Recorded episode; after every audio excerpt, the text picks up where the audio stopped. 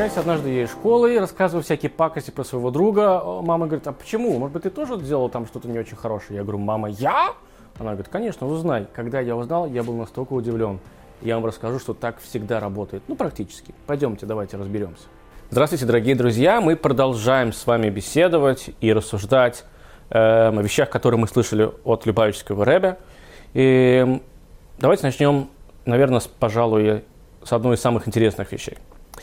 В поучении отцов Перке вот э, так называемого, есть такая фраза. «Суди о каждом с лучшей стороны». По-простому, о чем эта фраза? Она о том, что когда ты видишь, что что-то делает твой товарищ, друг, знакомый не так, то есть что-то вроде вдруг ну, какую-то пакость он устроил, да, либо просто какой-то проступок, ты не должен думать о нем, ах ты эдакий, ах ты такой, ты, значит, э, ничего ты не можешь, или ты глупец, а просто подумать, может быть, он это сделал в виду каких-то там обстоятельств. Ну, так получилось. Нельзя судить человека с его плохой стороны. Нужно, нужно судить его изначально как хорошего. Нельзя при него думать.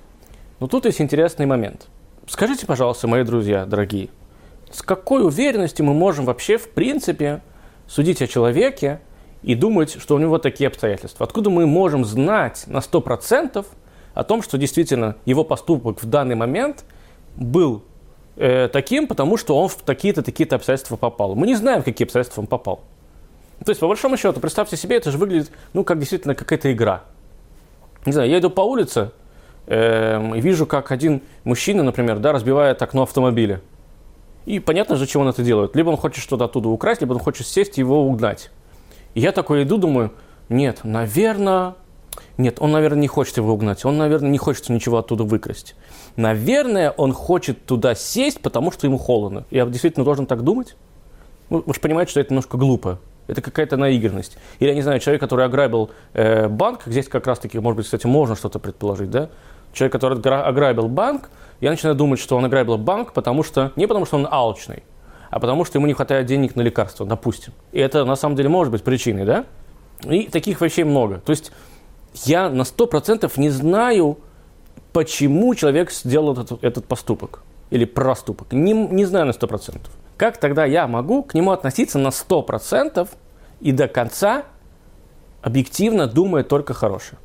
Предположим, может быть, эту фразу можно объяснить следующим образом, что когда я вижу, что что-то кто-то делает неправильно, я не должен сразу его обвинять. Может быть, я должен выяснить, почему он это сделал. То есть не вешать на него ярлык, что теперь он плохой. Может быть. Но слушайтесь еще раз, как звучит эта фраза. Судя о каждом с лучшей стороны. То есть, если я вижу, что кто-то грабит автомобиль, угоняет автомобиль, я должен найти его хорошую сторону и с этой стороны начать о нем думать. В данный момент мне тяжело найти эту хорошую сторону, потому что в данный момент для меня это вор. То есть, когда я смотрю на вора, я вижу вора. Я понимаю, что за ним есть какой-то бэкграунд, я понимаю, что у него за ним есть какая-то огромная жизнь, да, и прошлое, и, скорее всего, он сделал много-много хорошего кому-то. Но я не могу сейчас найти в нем вот эту частичку и как-то сказать, что, знаете, он сейчас угоняет машину, потому что ну, он хороший человек. Я вам расскажу анекдот, который я очень люблю, я всегда рассказываю всем своим друзьям. Может быть, вы слышали этот анекдот. Это даже не анекдот, это байка. Умирает очень плохой человек. Очень плохой человек, э, еврей даже. Э, и такое тоже бывает, поверьте мне. Э, значит, умирает очень плохой еврей, просто все знали, что он, ну, все, вот прям гадкий, мерзкий, обманщик. Все знали про него только-только только плохое. И, значит, эм, э, умер, все, похороны. Э, перед похоронами походит к раввину, раввин должен привести какую-то речь, обычно же на похоронах говорят про достоинство человека, а непонятно, о чем говорить. Вот вообще, просто. Человек был ужасного склада. Все в ожидании, что же скажет раввин, и раввин говорит, вы знаете, Иосиф, конечно, был плохой человек, ужасный человек, ужасный человек. Но вот его брат Абрам еще хуже. Поэтому, знаете, всегда есть хуже. И все такие, фу, вздыхают. Все, как бы, все замечательно, все прошло. Прошло 25 лет, умирает Абрам. Все помнят речь потрясающую Равина, как он тогда про Иосифа сказал, как он выкрутился. Ну, тут Абрам, Абрам еще хуже. Намного хуже, чем Иосиф. Что теперь скажет уже здесь Равин? Похороны, все в ожидании. Выходит Равин, говорит, вы знаете, друзья, Абрам, конечно, ужасный человек. ужасный человек, он хуже, чем его брат Йосиф. Но если бы не он, если бы не был таким плохим, то на похоронах его брат Йосифа мне нечего было бы сказать. Поэтому, как бы, да, это шутка. Ну, то есть, вы, если вы хотите, чтобы я смотрел на какого-то ужасного человека и искал в нем вот это, я не могу.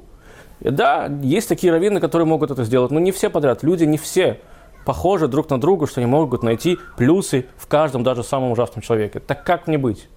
Мудрецы ошиблись? Конечно же нет. Как? Но тогда давайте поймем, что такое хорошие поступки, что такие плохие поступки. То есть, можно ли вообще в принципе поступок, который сам по себе несет отрицательный э, оттенок, засчитать его как что-то хорошее? Ну, совсем уж, да, если примитивно говорить, то когда создают лекарства и дают потом детям, то со стороны ребенка это ужасная вещь. Лекарство, которое мне сегодня дают, оно невкусное, абсолютно не имеет никакого смысла. Ну, как бы, со стороны ребенка, э, что имеет смысл? То, что вкусно, либо любимо, а тут и нелюбимо, и невкусно. Ну, то есть, и когда папа или мама суют вот эту ложку с лекарством в рот, для него они просто исчадие ада.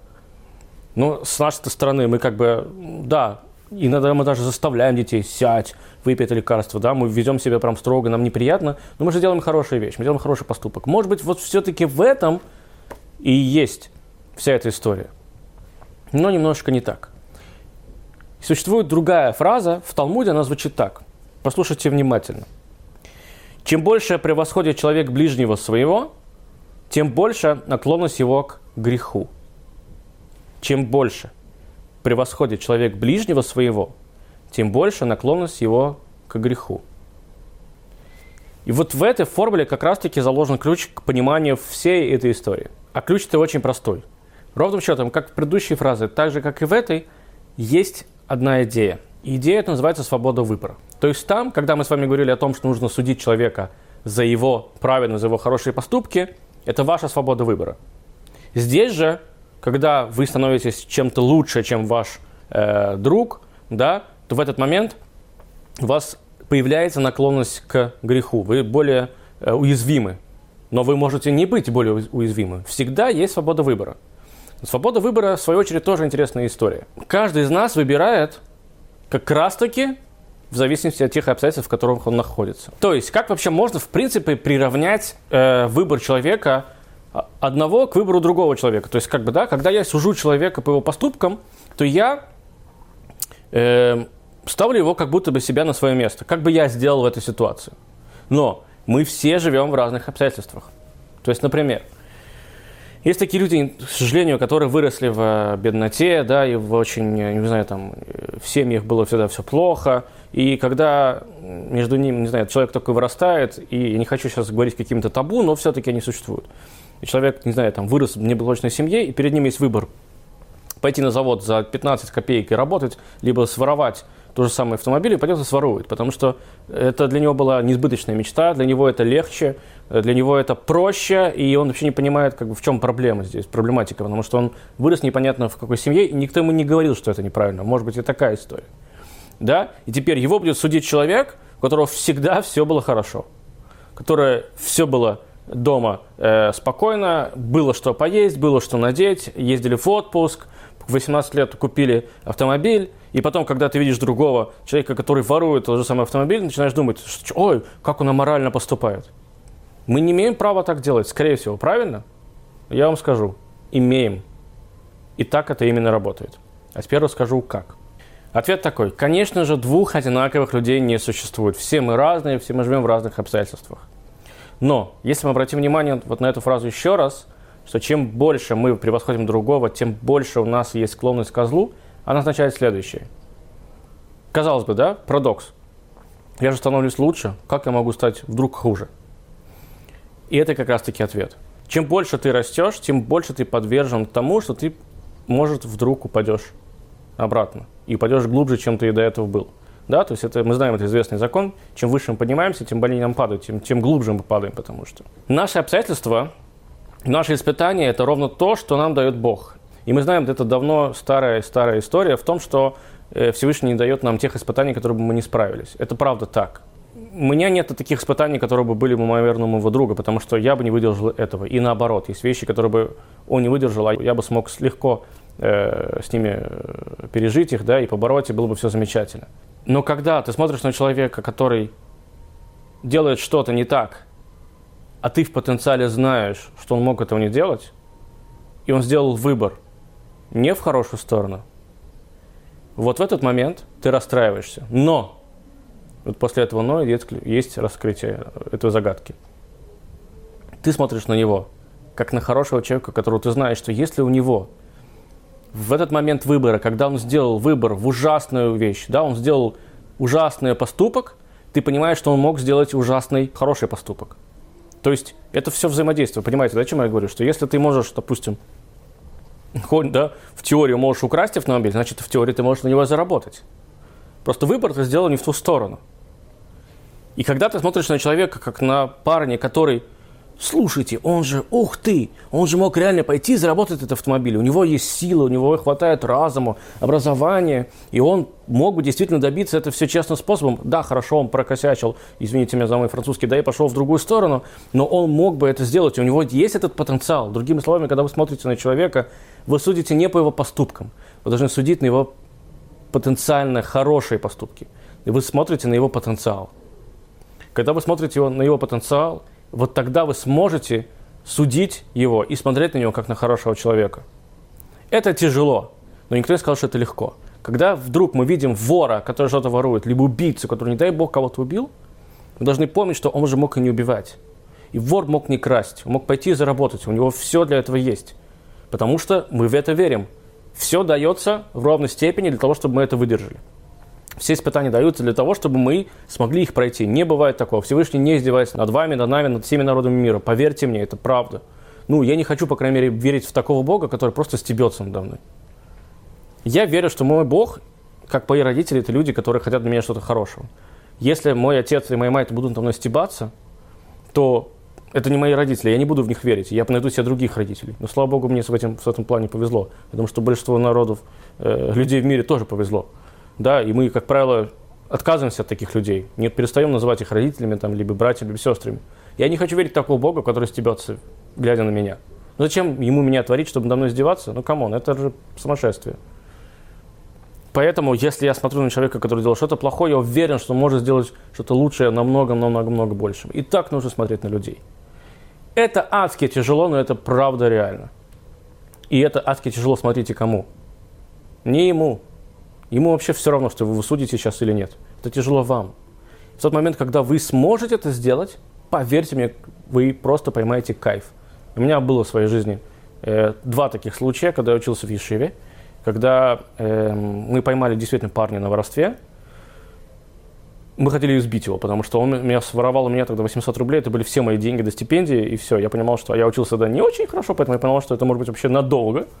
Э, ну все, какие у нас были мысли? Ты однозначно плохой, ты однозначно зло, все, все, все, все, все. Мы его поймали, хотели там устроить тем, темную, я шучу, еще не бывает темных. Короче, мы поймали, хотели просто на него наехать. Когда он объяснил причину этого поступка, э, мы поняли, что, может быть, каждый бы из нас так, тоже бы так поступил, если бы пришлось ему так делать. Да, и тут я понимаю, что пять минут назад для меня это был самый ужасный человек во всей вселенной. А сейчас он плохой, он совершил плохой поступок, но он не такой уж и ужасный, как я до этого думал. Единственное, что, дорогие мои друзья, загвоздка в одном, что это правило не работает на нас самих. То есть, вы идете по улице, что-то украли, вас поймали в тюрьму, и вы начинаете говорить, вы знаете, какой у меня потенциал, между прочим, а я мог и не красть. я, я такой прям, я такой неожиданный иногда могу сделать поступок, я мог и не красть. Я молодец, молодец. Да, я пошел сейчас там или э, разбил в окно машине, чтобы украсть магнитолу, но я мог и не красть, я могу купить, у меня есть деньги, смотрите, у меня есть деньги. Это шутки, но так это не работает. К нашему случаю, к самому себе это правило неприменимо.